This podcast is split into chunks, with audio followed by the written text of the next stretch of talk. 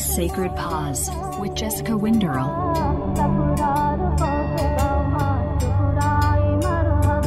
Hello, yogis. Welcome back to another episode of the One Sacred Pause podcast. I'm your host, Jessica Winderl, and I'm just so happy that you're here joining, tuning in, spending time listening to these real and raw conversations that are completely organic, unscripted, unedited, and just getting to enjoy conversations on topics related to spirituality and yoga and Ayurveda and meditation and breathwork and all that good stuff. So, I'd also like to just let everybody know if you want to check out the Atman Yoga website, www.atmanyogaschool.com. We have an updated schedule. Um, of course, because of COVID and shutdowns in Oslo and around Norway, a lot of our programs have been rescheduled for the fall. So we have stacked the schedule. We have lots of weekend training, so kind of a little bit lower commitment, uh, a couple of Restore and Yoga Nidra trainings. We have one Ayurveda immersion, which we're excited about.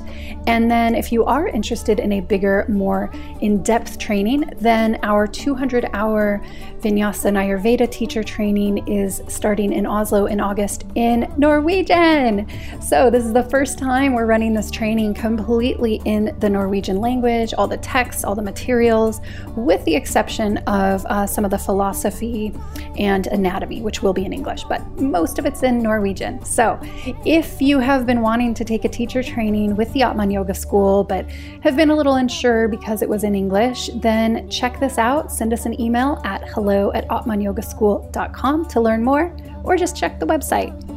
Okay, this week's episode, I am so excited. It was such a pleasure to record, and it's just, oh my God, we can talk forever about Ayurveda and practices of inquiry. So, this week I am speaking with Nidhi, and she is a third generation Ayurvedic practitioner. So, please enjoy.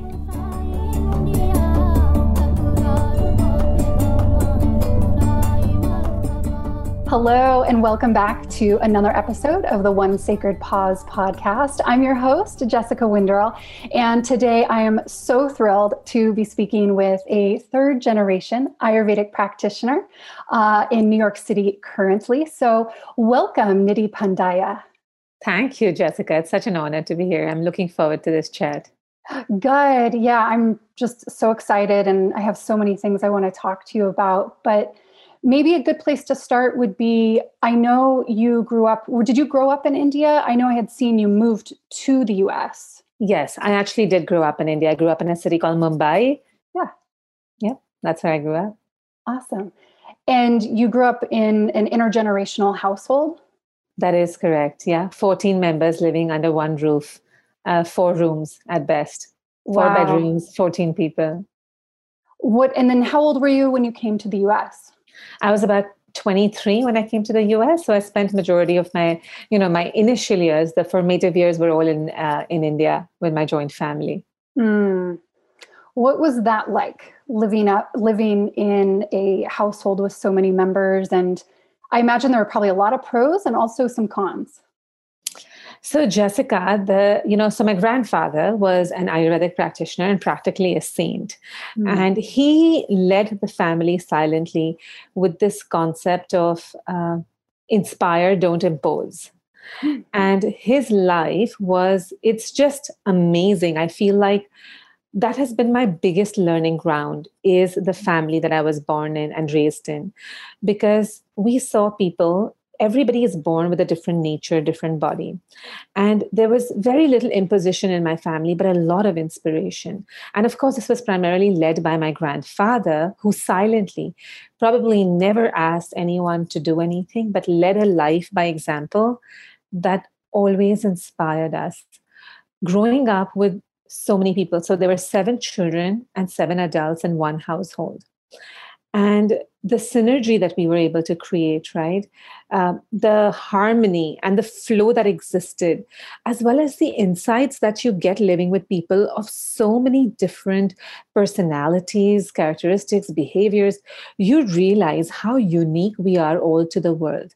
And you also realize that it is our it is our job or it, flow means to be able to navigate through those nuances through people's idiosyncrasies their their natural tendencies. And once you learn to do that you know differentiate the big from small understand what's an event understand what is a relationship you just come out so much fuller so much happier. I can proudly say that it was a very successfully led family. Hmm. i've never heard voices raised I've never there was no petty conversation to be able to survive with 14 people under one roof. You really have to have a large heart and have your own path. Um, and luckily, we saw that, so we were able to emulate it in whichever manner we could, and uh, it, it, it's the best. Uh, I'm still I'm still reaping the benefits around 20 years later from what I had growing up. That sounds phenomenal, and it sounds like just the description of the love and the compassion and the understanding that I'm hearing you talk about is like it's warming my heart. and I can totally so imagine how that can absolutely shape the direction of your life, not just in terms of how you view the world, but also in terms of how you view yourself and your place in that world. And having that support from your family um, I think is something that's really special and not everybody has. So when did you when you decided to leave and come here, how did your family respond to that? So to be honest with you, Jessica, it was not a decision, right? It was mm. I, I, I, had an arranged marriage, mm. and and I moved to the U.S. because uh, the husband was from here. He was born and raised here, right? So it was just a very natural transition. And uh, that's just how the you know it was still a cultural like culturally bound family. And that's what you do that you know women uh, the girls in the family reach a certain age. You, either you find your own suitor or the family matches you up and then you move wherever wherever your husband lives. Mm. and that's really what brought me to the us about 18 19 years ago Oh, I love, I didn't know that about your story. And I think that's so cool because this is sort of a, a, strange little tangent, but actually, I think it's really important and it's kind of a direction I'd like to take our conversation to in terms of the intersection between modernity and traditionalism within both the Indian culture, but also through the lens of yoga and Ayurveda. And I'm sure there was some Jyotish and, and birth chart matching that was involved with your uh, arranged marriage. And I found it so cool because now Netflix is starting to shift their programming and they're having more programs um, that are centered around uh, people in India and Indian culture. And of course, a lot of them are reality TV shows. and so mm-hmm. we have to, of course, take that with a grain of salt. But, of course. But I think that's really cool that now, at least here in the West and here in America, we're seeing um, at least some exposure, whether it's good, bad, or, or indifferent. I don't know. I can't make a decision on that, but um, or an opinion on that. But I think that's really an interesting thing to a lot of us in America where we're not used to that. We're not used to intergenerational homes. We're not used to um, arranged marriages. We're not used to checking birth charts before we make big decisions. Do you remember what that process was like when you were going through the matchmaking process? Were you involved in that, or was that more your parents handling it?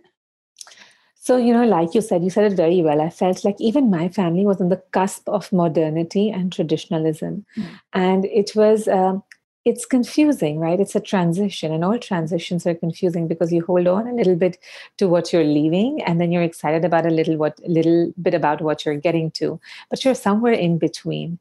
And um, so while there was a lot of freedom of thought in my family. Growing up, I thought that was natural, you know, liberal thinking in terms of worldviews and basic values. I thought that was a normal thing.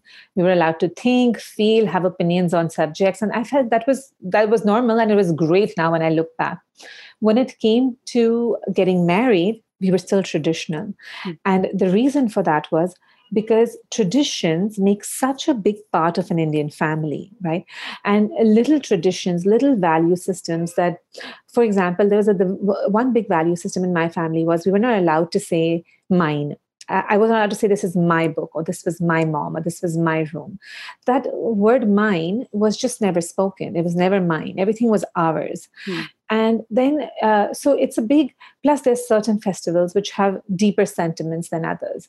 So the concept of the arranged marriage is that in this whole system that has been created means so much to you then you want to be able to move to a family which can offer somewhat of that because it does make a really big part of, you, of who you are.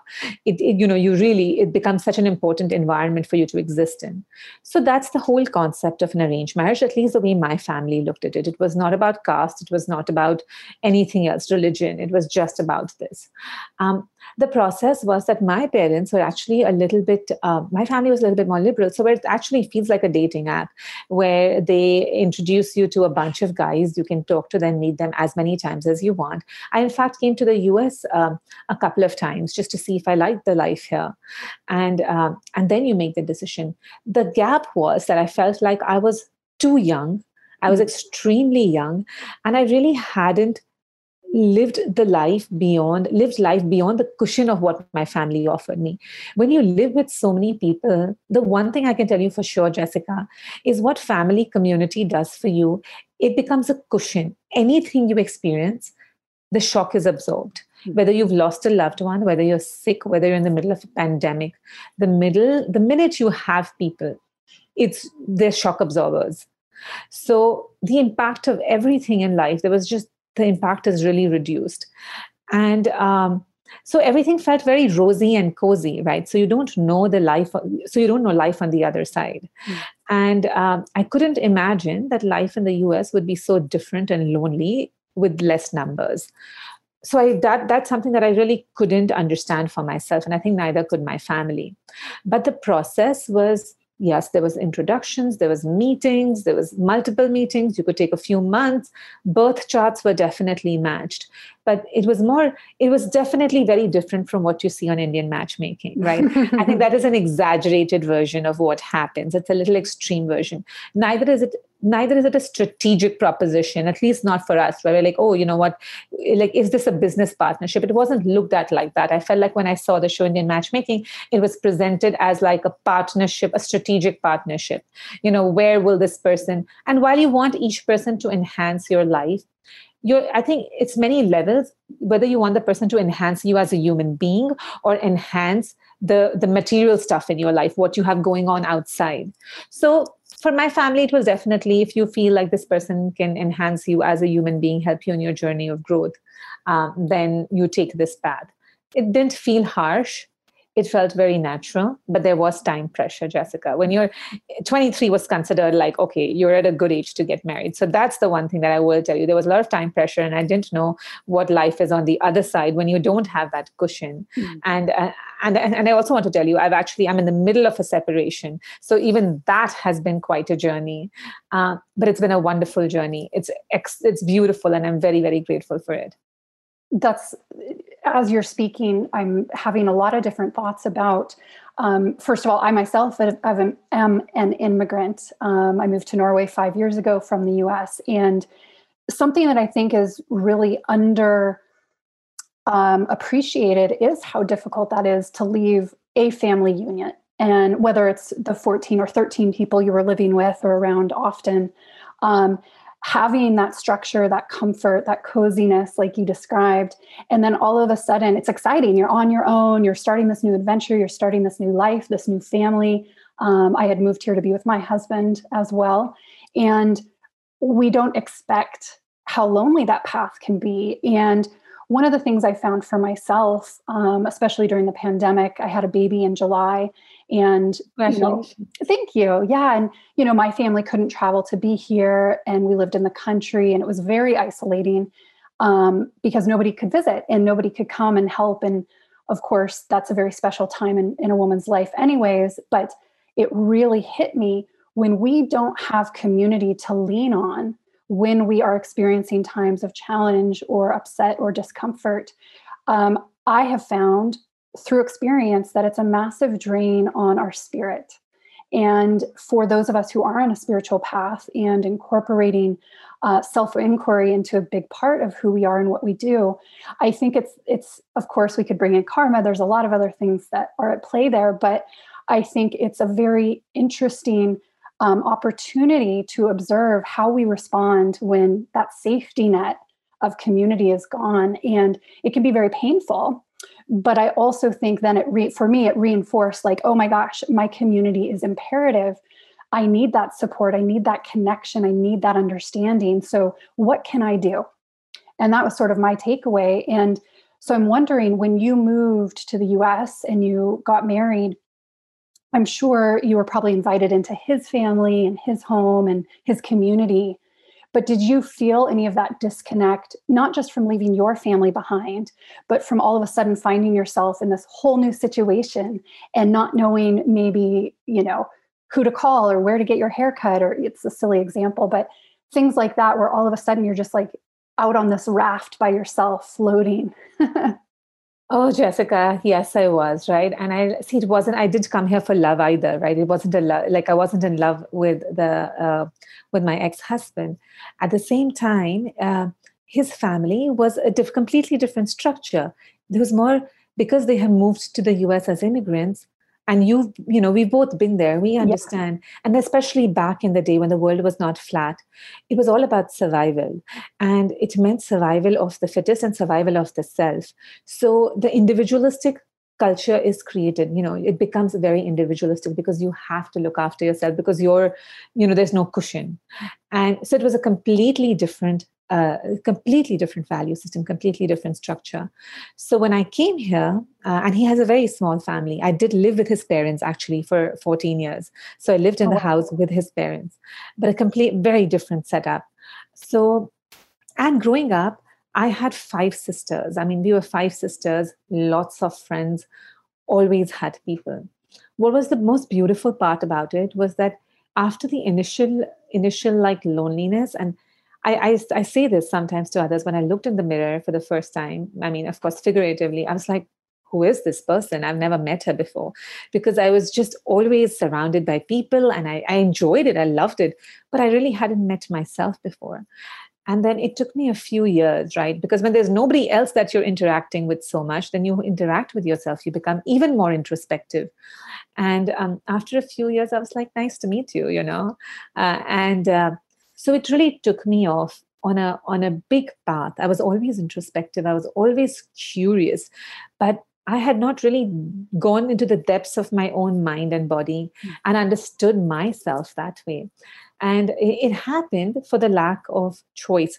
What i also learned in my family my family is in is is ridiculously optimistic like as as mine too yeah, yeah, there's nothing there's nothing. Any there's always a silver lining and the glass is always half full or maybe full.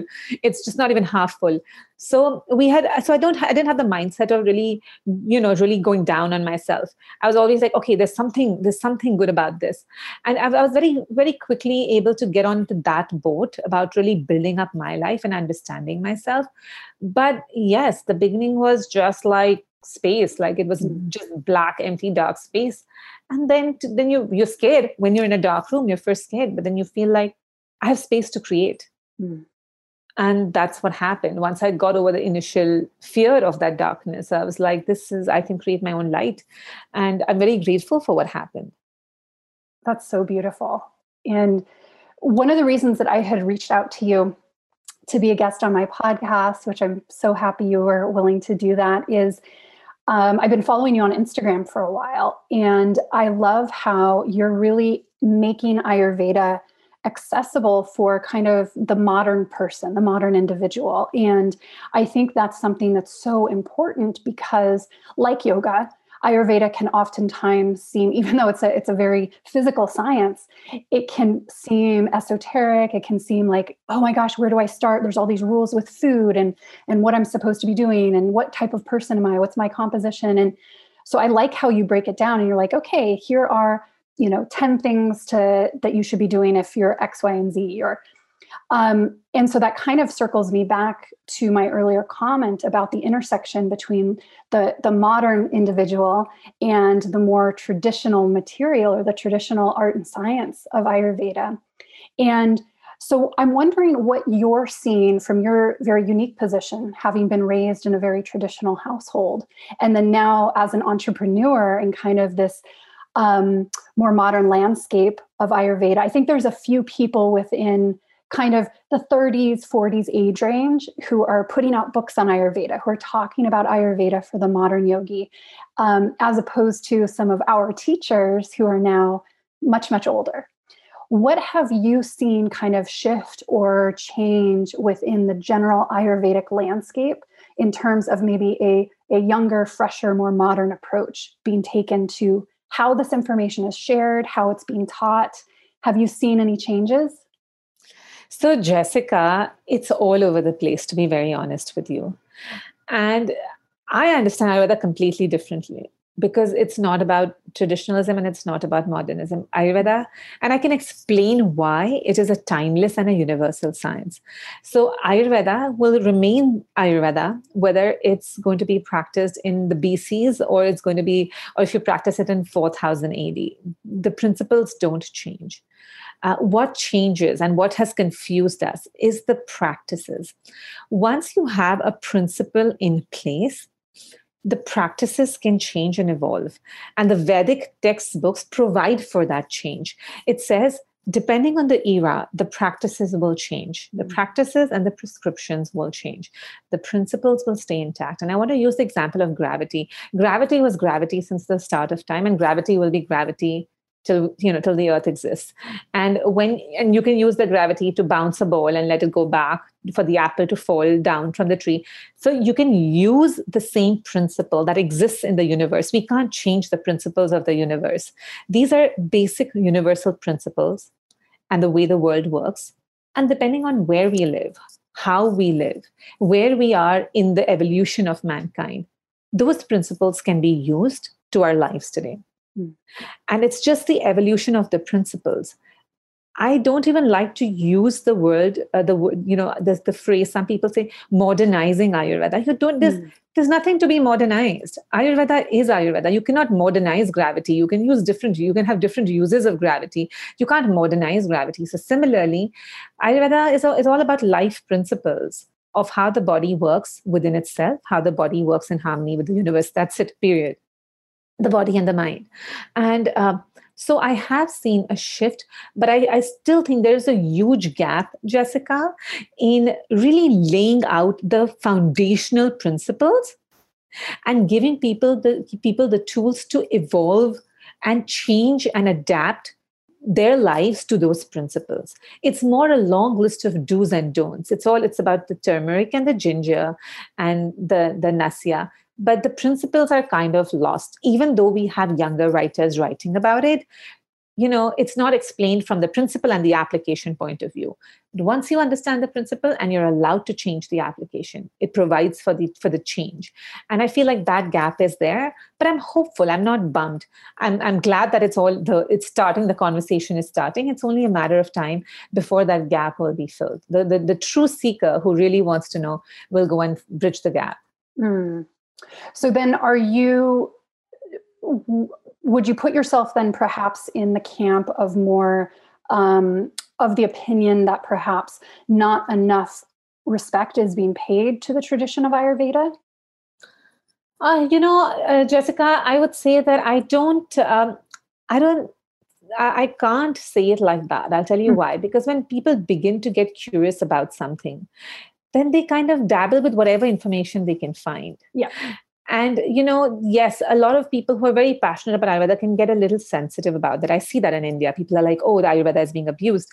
To me, it's not that. It's when you have initial curiosity about a subject, you experiment with it, you play with it, you you you see what you can get. And you may not understand it fully, you know, and it's fine. I, I think we have to be grateful about the fact that it's being talked about. Mm-hmm. And because the world is flat and everything is available online, yes. The sad part is you can talk about you know while, while you're in the middle of your own play you can talk about it and preach you know. The playing and the preaching happens at the same time which can i think the consumer has to be more discerning today. Mm. i think just it's just the reality of the world today that the consumer has to be more discerning. And i, I actually even tell my audiences jessica i tell them if i cannot do not believe something because I said that you do this. If I cannot take it through your logical brain, if I can't convince you through the principles you already know and have experienced in your life, please do not do please do not do it. You have to put your own logical intuitive logical plus intuitive brain into this before you buy anything. So i think a lot of training needs to happen on the end of the consumer because we are in a generation where you can play and preach at the same time. And that's just how it is oh i agree 100% with what you're saying both about um, as a teacher or a guide in your role um, and for me in my role as as training teachers of yoga um, I say the exact same thing. Like, you can't just believe what I say. You have to critically analyze the information. What's the source? Where is it coming from? Who are your teachers? And then also, I oh, totally agree with your statement that the consumer or end user has to become more discerning. And that's one of my favorite things to teach also is how do we teach people to become discerning, uh, especially in the West, when many of the students or people who are new to these practices or dabbling in these practices are curious about them they don't even know what questions to ask before they start becoming more discerning with the information and i think that's a huge problem and i've thought about this for years and years and years how how can i in my role as a guide and teacher help to train my students to be more discerning and I don't have a strong answer for that. And I think, um, you know, we can only touch the students that we individually have contact with.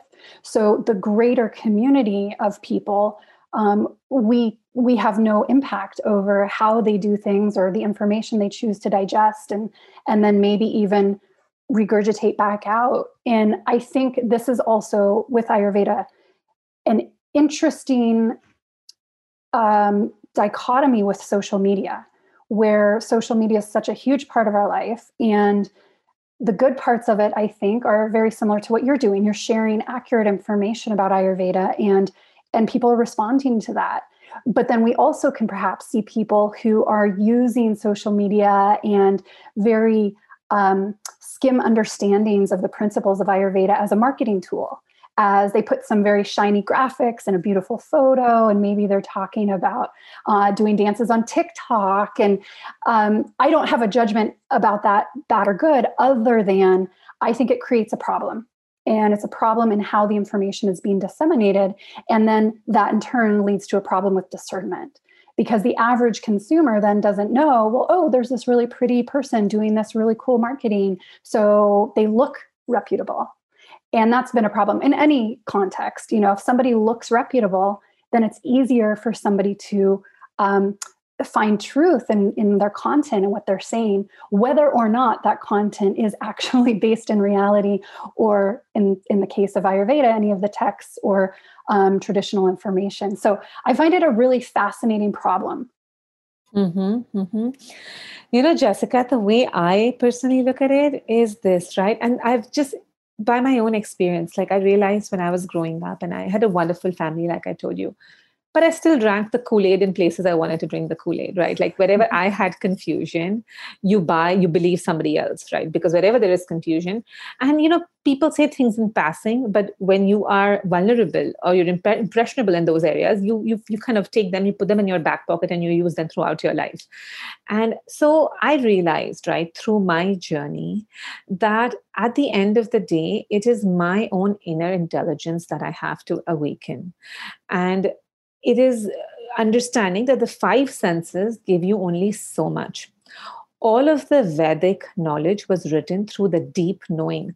To be hmm. honest with you, Jessica, there is a deep knowing. We have a deep knowing of everything of everything literally like even conditions even disease conditions. But we are so disconnected. We are so engaged in the world outside that we cannot go back inside. So i think the journey right like like buddha's journey was that once you awaken that inner intelligence when we ask ourselves you know even when we're doing something we know somewhere inside that this is this does not make sense. Like am i this doesn't feel right. So i think to constantly develop your own inner intelligence and it has really served me jessica it has really really really served me that when you take an area and you remove the fear and the shame and the guilt and all the confusion from it what's left is clarity. So even when we're consuming information to really tie that information in with our inner intelligence that how does this feel from a place of peace? Does this resonate with me? And i think as as mothers, you and me, as teachers, we can do this and spread this light in our community by constantly encouraging them like you like you do in your own work to check in with themselves. Mm. you know to constantly go back. All of this knowledge was taught that you know the guru only lasts you so long. Your inner intelligence lasts you a lifetime. And i do believe that we are in a place even silently like i see my grandfather I, have seen his life. You know just by being he inspired all of us. We were 14 mm-hmm. of us. We're all raising our children in a certain way. We're all taking this forward. So one person by by following that path can influence generations and generations. And i feel like uh, i think that's great to make any more of a dent when we're such specks in this planet you know on this planet is is too much to ask for. I'd be asking for too much if I say, I, I you know, it, will be coming from a place of ego if I say mm-hmm. that oh, I, you know, I want to go and change the world. I can't. I can change myself and be grateful if anybody else is inspired from my journey, and you know that's fine. But the work is always to awaken that inner intelligence. It's just that for everything I feel. Mm. What are you? Um, I would love to hear more about how you are incorporating Ayurveda and yoga into how you're raising your children? I, I can already imagine it's just by uh, watching, by you doing your practices. But is there anything specific that comes to mind? Yeah, Jessica, I, I, I have raised my kids quite uh, quite unconventionally i have to say. I have a 13 year old and i have an 8 year old and uh, and my house is always a goofy fun place. So the one thing is everything needs to be lighthearted. Mm. if you're evolving it has to be light. The he- the heavy feeling the overly oh my god like you have to do this and have to do that to me it's already against the light the lightness that it takes to rise so that is one un- one principle that being said uh, jessica i uh, in terms of what I do in practical aspects, yes, there's a certain food, there's a certain lifestyle. I will not bring junk into the house. The girls know that all food is warm. They know that it's summer and we'll indulge in cold treats uh, once in a while, sometimes more, sometimes less. I uh, the the mantra in my house is for food. It is I, because they're kids. I'm like if you only think about your your tongue you're going to have a bad tummy. But if you only think about your tummy then you're going to have a you know just like a sad life. Like we, we just we just joke around uh, that you know that it's okay you you know you indulge a little bit because you're supposed to at this age you know it's dharma artha kama moksha you're supposed to do all of it. And uh, so there is indulgences. My, my rule is at home we only eat healthy we indulge when we go out. So they go to their friends' houses, no rules, do whatever you want. But at home, it's healthy, and we're home eighty percent of the time. Uh, but there's also the whole underlying, the whole underlying uh, value system or my or my motto for raising the kids is they have their own journey. Mm. I can only provide structure and safety, and uh, like like the sunlight, like the water, that so far doesn't tug the plant I give them sunlight and I'm supposed to give them water and they're supposed to grow. And um, and actually tell my girl that I'm so grateful, to, and I mean it. I'm so grateful to witness your journey. I am so mm. glad for this opportunity that I see you go. You know, whatever happens. So I'm not a strict mother at all. Uh, there's a lot of conversation, there's a lot of goofiness. I'm truly inspired by my children. I am so grateful for the kind of souls that I have, Jessica. Uh, so, yeah, in terms of Ayurveda, everything is in place there. We do meditations twice a day. It's only five minutes. My my daughter actually has her own meditation website that she's launching where because one day I caught her doing a guided meditation for her younger sister when she was five.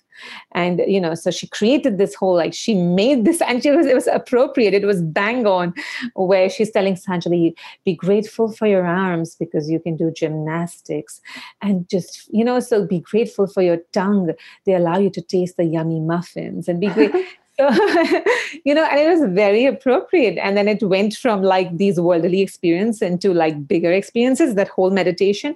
So um, meditation is a big part of our of our uh, life. And they also do breathing. They do alternate nostril breathing. We do journaling. So we do have a life, which I, I emotional resilience and self-awareness and self-discovery is really the name of the game and is the motto in my house. It's what we operate by. And then you look after your body using your foods and movement. Mm. Oh, that sounds so wonderful. And for me, I just am so excited. You know, I, am very new to this motherhood game, and my son just turned eight months old. And it's mm. for me, I waited until I was 39 to have a baby. And um, being able to, and I used a lot of Ayurvedic principles before I did a conscious conception, and then Ayurveda during my pregnancy, and of course after. And starting to, I have found that for myself already, there's been kind of this new surge of energy where I'm like so excited, invigorated by my my existing practices of yoga meditation and ayurveda. And now i'm just like inspired even more because i'm like oh my gosh i get to share this with my child. And um, you know my husband laughs. He's he he's on board with yoga and meditation and ayurveda but when i'll make a comment like no i'm not going to eat that. That's dead food or i'm not going to drink that. It's he'll like i'll put something out on the counter to let it not hmm. be cold. And he's like, puts it in the fridge. I'm like, don't put it in the fridge. He's like, you're so weird. like, I know, I know. But, you know, I do Abhyanga massage on my baby every day and I chant to him or with him every day. And so slowly, you know, I think your point was very important too about witnessing their journey and then giving them that space and that room to explore who they are and and be who they are and I love that, but I also really like the idea of showing by example. And mm-hmm. I think I had read somewhere on your website or maybe on one of your Instagram posts that you watched your mom um, do her asana practice or yoga practice every day. Every single day, to the point that I was naive enough to think that that's what people do. They wake up, they brush their teeth, and they practice yoga. I was just like, oh, people don't? People don't wake up and exercise? That's new one you know yeah. so because that's what that's what everybody in my family did so and mm. i see that with my girls as well i see my little one she has created her own routine and uh, and, and and my my older one for sure she's definitely much more conscious but it's you're absolutely right because this is this is their first learning you know this is the first learning space everything they see in the house and and and, and more the things when i go back to my childhood i say the things that i really carried were not things that were told to me. My natural nature is rebellion and questioning. Um, you know, so I, nothing that was told to me is what I took with me. But anything that I saw and observed, I've carried forward with me. And so, you know, I'm like, I keep going back to my own childhood to and to take lessons from it. And I'm like, you know, you just have to kind of create that atmosphere mm-hmm. and and and do and do what you really believe in for yourself so that they can really do what they believe they should be doing. And, and you're absolutely right. That leading by example, like my parents did um, and my family did, was really tremendously useful. And you know what, Jessica, we're all like that. It's funny. We're seven of us. We're all we're all doing the same things. We're all into a path of uh, uh, you know just evolution, self awareness, uh, you know, yoga, breath work, meditation. All of us. So oh. it's really carried forward. That's amazing. So, when you now, I know you've been on your uh, more academic Ayurveda path for a while and, and are diligently studying it. And I know you've spent a lot of time back in India specifically studying Ayurveda. Do, has your relationship with your grandfather changed since you were just kind of watching him and being inspired by him from a distance? And now that you're actually on this very specific journey, do you talk to him more in depth about Ayurvedic practices, or is it still um, just kind of you're doing your thing and he's doing his thing? So, Jessica, my grandfather passed actually many oh, years I'm sorry. No, that's okay because I thought know, I heard you say mention him in the yes, you know, you know, it's true. I do actually end up doing that a lot, right, Jessica? It's really funny because I do. You, are absolutely right. I, I because his um, so he passed in his mid 90s and he had zero medical conditions. He he had a fracture. He was in his 90s. He was still going to hospitals, climbing stairs to see patients, and he did this five days a week in his like no cane, nothing. And he would be going to government municipal hospitals, which were not, which did not have elevators or even good stairs. So there was water, and he slipped and he broke his bones, and and you know more than one and then he was in the bed for just physically he couldn't move and he was in the bed for a few uh, couple of years and then he passed. Uh, but I actually do connect with him every day. So my grand, my father was kind enough to write his biography, and uh, and I read it to the girls every night. We read a page from it, and every morning I connect with him, and I really do. It sounds it sounds crazy, and people who don't believe it don't believe it, but I feel like we're so connected. You know, I feel that I, I feel his energy in my life all the time. So that's why sometimes I feel like I talk about him in the present tense. But he's still a very active part of our lives. And he lived such a long, fulfilling, fulfilled life that it doesn't, it doesn't even feel sad that his passing from this realm doesn't even feel sad. Hmm. It was his time. Yeah. Mm-hmm. He, he completed the work he was here to do in this life. Absolutely. What about your other family members? Do you talk with them specifically about Ayurvedic practices, or is it again just kind of they do their thing and you do your thing?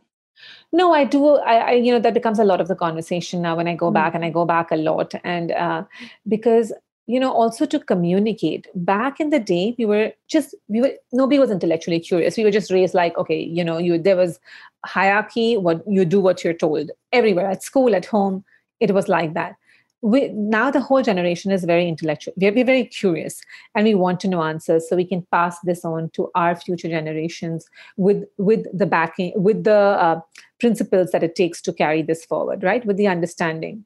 And so all of my family right they're always asking me so can you tell us why are we doing this and why are we doing that? And things that we've been doing for years but um, I've been breaking it down for them and giving them the logic behind why we are doing whatever we are doing. So that's a lot of my conversation when we go back is Ayurveda, and uh, yeah, it's all it's all the spiritual talk when we go back mm. home. You know, understanding the human mind and nature, but everybody lives ayurvedically and like that but we're still exploring and you can still continue for lifetimes to learn the science and you're still not done that's true it's amazing it's just it's that conundrum i always think of is like the more you know, the more you want to know.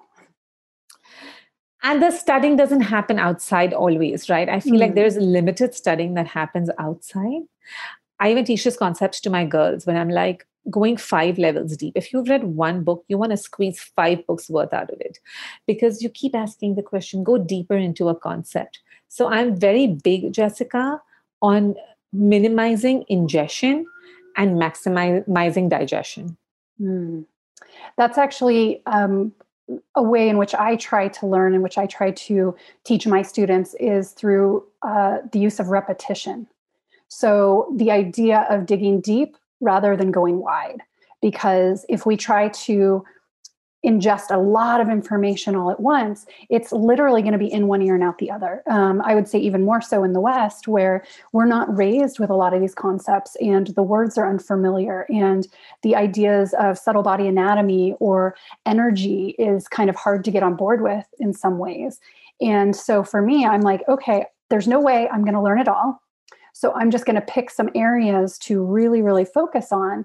So, similar to what you're saying, where it's like, okay, how can I get the most comprehension out of this material rather than just being like, oh, yeah, I've read all the Vedas and I just that, that, that. It's like, of course, that's not really possible. But, you know, there are people who love to just skim material and then they say oh sure i've read the odyssey and i've read this and that and and it's like okay you've read it but do you understand it there's a very big difference Jessica, we are so on the same page. It's so funny. That's these are this is the these are the words I use that go deep, don't go wide. Yeah, this is exactly exactly what I use. So we are we're on the same page with this. Absolutely, I'm with you. I'm so with you. Yeah, and it's and I think too you had used the word ego earlier in our conversation, and for me also as a yogi, a big part of what I try to do from in my personal practice is um, how do I stay in a space of humility and understanding that actually I do know nothing? And I think I know something, and then I'm like, oh, no, I don't. And so for me, a lot of what I'm doing and what I've been doing, I've been practicing Ayurveda for about 15 years, and is just, again, the experience experiential part of it is like okay what do i see working in my life what do i see not working and i laugh sometimes because um, I think of myself 15 years ago and the person I am today, and the things that for me are now second nature um, in terms of just my daily life, my daily routine, and the yoga, meditation, Ayurvedic practices that I use. 15 years ago, I would have been like, You're nuts. And today, I'm like, I can't. I can't exist if I'm not doing certain practices on a daily basis because it's so much a part of who I am at this point and I know that moving forward, that's only going to continue. But there's only so much we can do. So I really like the idea. And for me, it's like the sweet, sacred idea of like, how how can I become very comfortable with what I'm able to access and digest rather than being like having this ego space of like oh well i should be learning more i should be um, a greater teacher i should be a greater student i should be blah blah blah that just is i think uh, setting ourselves setting me up for disappointment. And so staying in that space of like okay i'm really humble. I don't really know much of anything. But what i do know is uh, this works for me because i've done it for a long period of time. And consistency is such an important part of all these practices too. When people are like oh yeah you know i've done yoga for 20 years off and on. Yeah. Or i've tried yeah. i've tried meditation off and on. It's like okay how did that go? Like what what was your experience then when we're yeah. not able to gather the information of sort of a long-term study if you will of how we interact with that information and those practices? Absolutely jessica and i feel somewhere inside when that happens um, you yourself know when you take something on and you drop it and you take something on and drop it you know it people know right? Like you know i know in my life when i've done that it's it doesn't feel good it doesn't come from a good place and it affects your worth and hopefully sooner or later when you sort out baggage then you're able to go back and access that place of grounding and steadiness where you can start a practice and hold on to it. Mm-hmm. So I feel like sometimes it starts with that acceleration and stop and acceleration and stop. And then hopefully you come to a point and you realize that you just want to be a steady go. Mm-hmm. Yeah, well, and I think the idea that the practice meets us where we are is probably yeah. one of the most powerful concepts that gives us permission, it gives us grace, it gives us the space to remove that that idea of the should and instead just be this curious observer of our experience and be like, hmm, okay, today was really rough this week was really rough. This year was really rough. And all I can do is lay down on my mat in child's pose. Or all I can do, like for me, two of my main non negotiable practices are using my tongue scraper and Abhyanga. And um, when I was pregnant, I was very sick and everything made me sick sleeping, shower, walking to the mm-hmm. bathroom. but mm-hmm. I, I did my Abhyanga twice a day. And that mm-hmm. was the only thing that made me feel just a little bit better. And I was like, okay. And I would feel bad. I would beat myself up a little bit because I was like, why can't I be doing more, especially in my first trimester? Mm-hmm. Why am I not doing more? Why am I not doing this? And I had all these plans and I had all these ideas.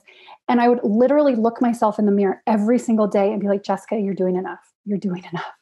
And yeah. that would help me so much too to be like, oh, today this is my practice.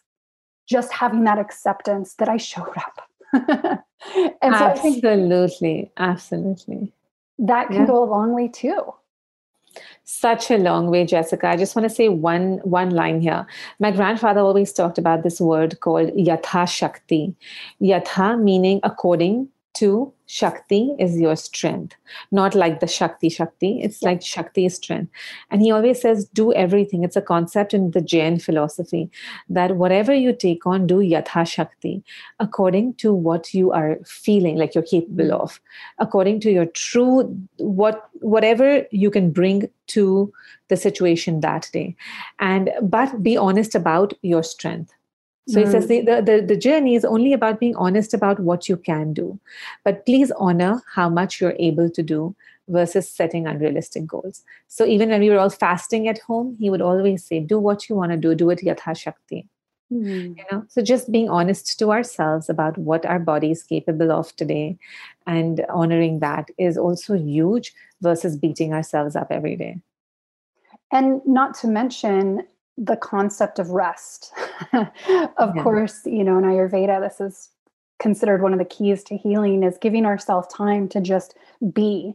And in the Western world, and maybe in India, um, the the idea of doing more, cramming it all in, being this this master of multitasking is really valued. There's a prize set on our ability, our ability to just like extend our energy and burn ourselves out. And I think the big lesson is how do we reserve our energy? How do we keep um, ourselves in a space where we have more of those reserves in the in the tank, so to speak? And that's really, really difficult because mentally we're not conditioned to do that. And physically, um, that of course can then transition into a more tamasic state where we're just like, oh, okay, that means I can have a free ride to just eat Cheetos and watch Netflix. yeah. Like, okay, well, that's yeah. not true rest. Yes, that's not true rest. It just, yeah. True rest is about disengagement of senses. That's true rest is disengaging your senses you know whether you and just going within. And it could just be it could be laying on the couch and just you know really being introspective. It could be walking outside under the starry skies and truly being introspective. And i did a post yesterday which said jessica when did newton discover gravity? And when did archimedes run out shouting eureka because he he kind of made sense of the archimedes principle as we know it today?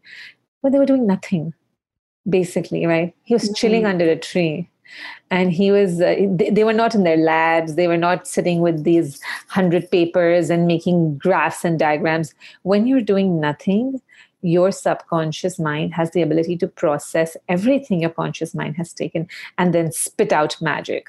Mm-hmm. and uh, uh, but we have to give ourselves the time. We're, we're even in our, in our in our toilets we have our phones right? Yeah. So we are not giving ourselves the time to churn out that that juice from our own psyche and we got to give ourselves more uh, time and rest like you said. Yeah. Oh you put that so beautifully. Yeah. What so now you're you're moving forward and you have your business in new york and can you talk a little bit about what you're doing now so do you see clients on an individual basis or are you running classes or workshops or how are you using ayurveda from a more entrepreneurial standpoint Right. So I work with people. I, I, do a few different things, Jessica. I work with people over a period of six months on a full mind body transformation coaching program. It's six months. And that has Ayurveda. It includes Eastern philosophy and modern psychology, but it's mainly Ayurveda, but it's a combination of all three. And uh, I love doing that. I see no more than three clients. I take no more than three new clients a month uh, that's my number. Uh, I, I, also blog actively on Instagram. I also uh, I have my own course, uh, Jessica, which is a very unconventional course online Ayurveda. So I would say it's about 80, 90 hours, but it will give you I, I, promise it gives you more than a master's. And it's Ayurveda taught through immersion, which means Ayurveda is taught through is taught like your first language, you know, like a mother tongue, like you don't know and you've learned it. Here, here you are, you're just like hearing all these concepts and seeing all of this, and you're like, oh, I've already learned this. I didn't know that I've learned it. So it's a non academic approach to learning Ayurveda, uh, which is quite different from what's out there. The, the concepts are presented very, very uniquely using analogies and metaphors and logic and just taking into account what the audiences already know about themselves, taking that information, what we experience day to day, and using that to learn Ayurveda. Uh, so I, have I've truly enjoyed creating that course. Mm. Uh, I, I, don't market it actively. It's just, uh, it's there. Uh, people sign up for it and they really, truly enjoy it. But that is something where what I, I love teaching, it comes to me very naturally. So I have that course which is available online. I do live sessions for the audiences once a month to answer their questions. I also teach at the Shakti School. I'm running a uh, currently I'm reading the texts like Ayurvedic texts with the Shakti School students. I did Ashtanga first five, like five important chapters. In April, we're doing the next five important chapters.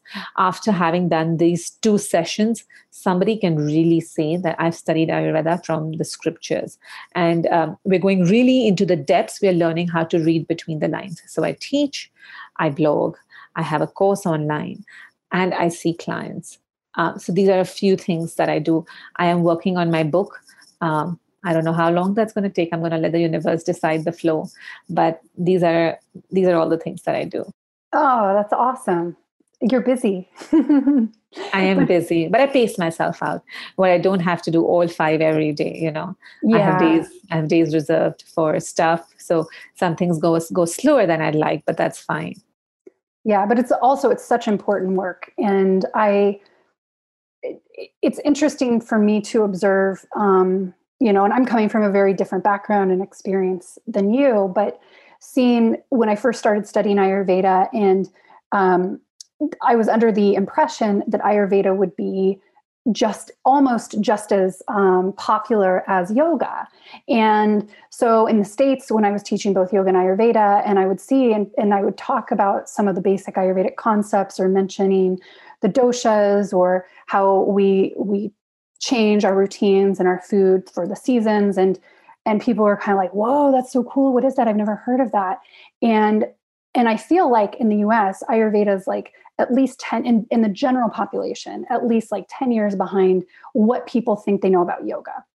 And and then i moved to norway and it's even more so um, because yoga is still so new in general in norway. And and i love that. It's a really exciting time to be here in norway as a teacher and more and more students are coming to yoga and they're coming to meditation and they're coming to breath work and they're like this is blowing my mind which is awesome because we're just conduits for the information anyways um, but when but when these practices can have such a big impact and really help people manage stress and deal with the nature of being human, um, I think that's a really amazing thing to see happen. But what what do you think about how popular Ayurveda is? Do you think it's, or actually, let me rephrase this. Do you see in your practice and your um, offerings, are more of the people coming from the East or from the West?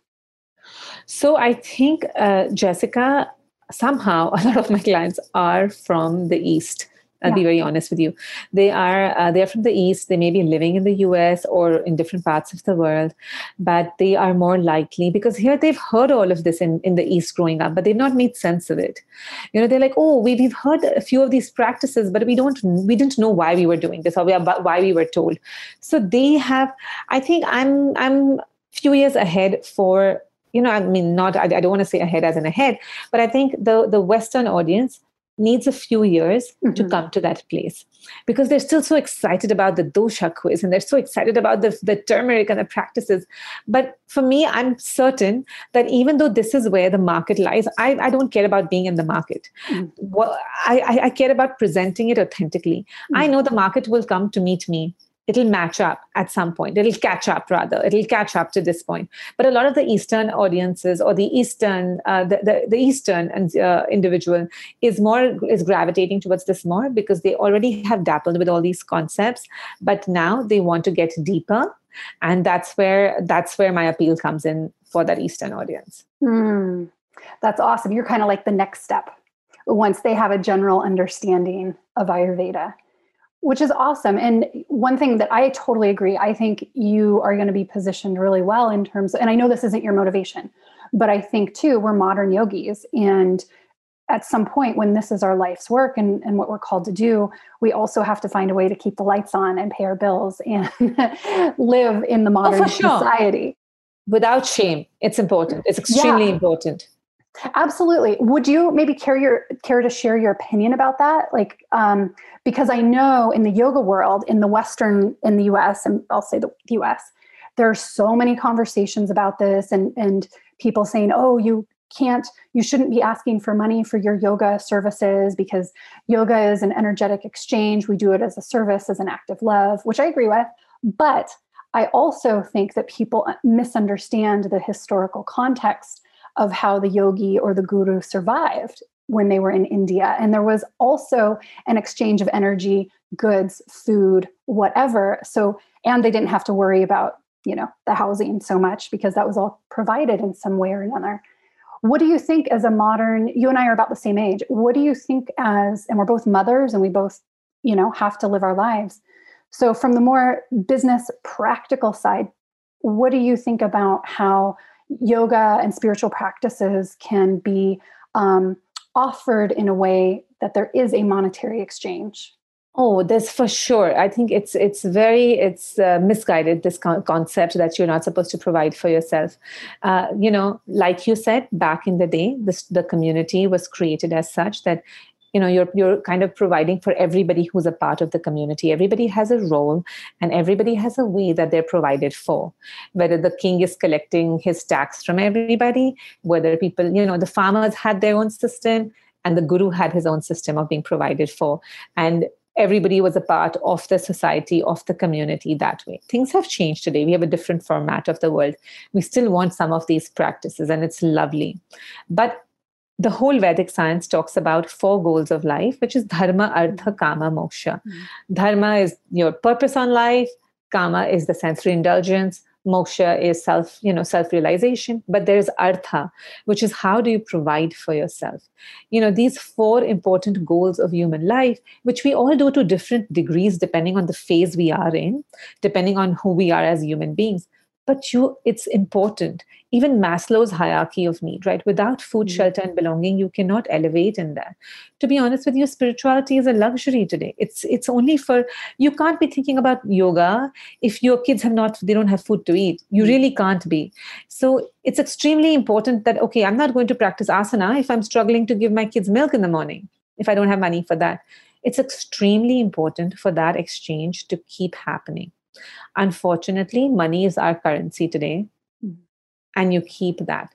To have greed to change this information for yourself, uh, you know, to make money out of it, to manipulate others' vulnerabilities, mm-hmm. I don't think. I think that is what is not right.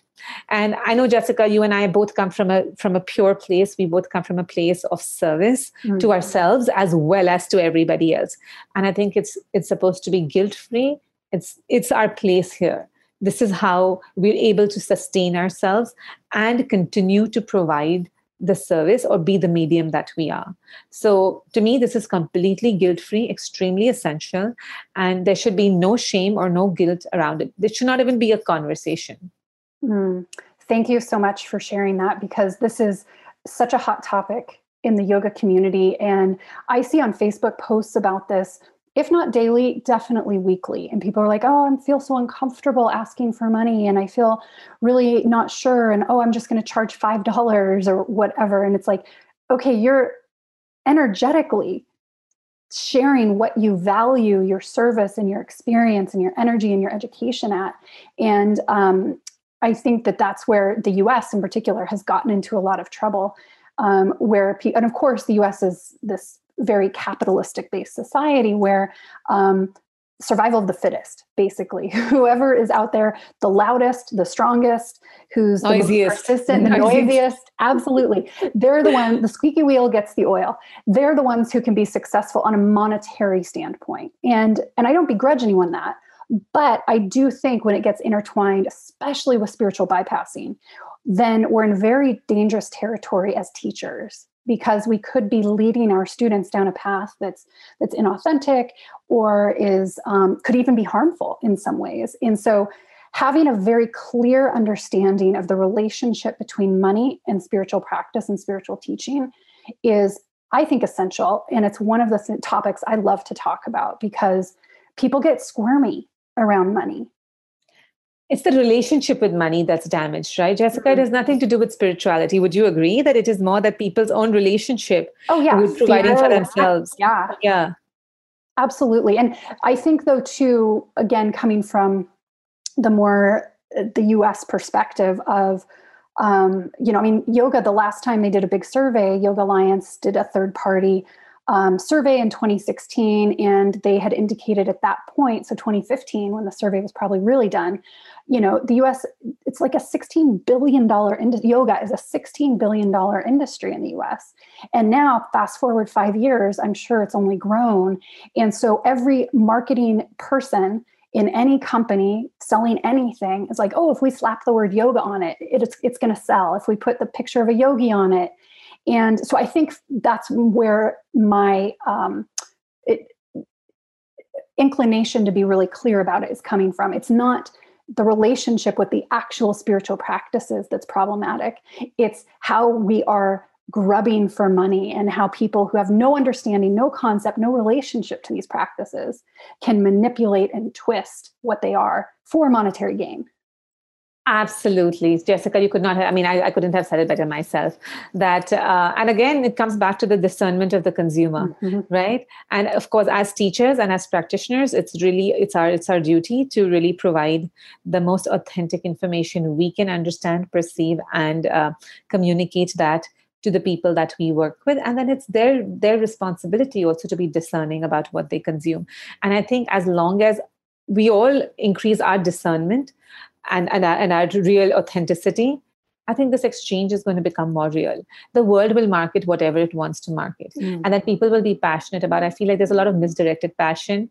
People, instead of being passionate about their own inner growth, people are passionate about all sorts of things that nothing can be done about. This was since the start of time. It will happen till we exist, but we all need to redirect our passion for our own inner growth mm. and you know our journey. And I feel like the US is full of misdirected passion, like all of it. Like you give them a cause, whether they know it or not, they will go and because we all have this pent up passion, you know. Mm. So let's just bring it to ourselves and let's continuously work on ourselves, and it, it'll give you so much more, right?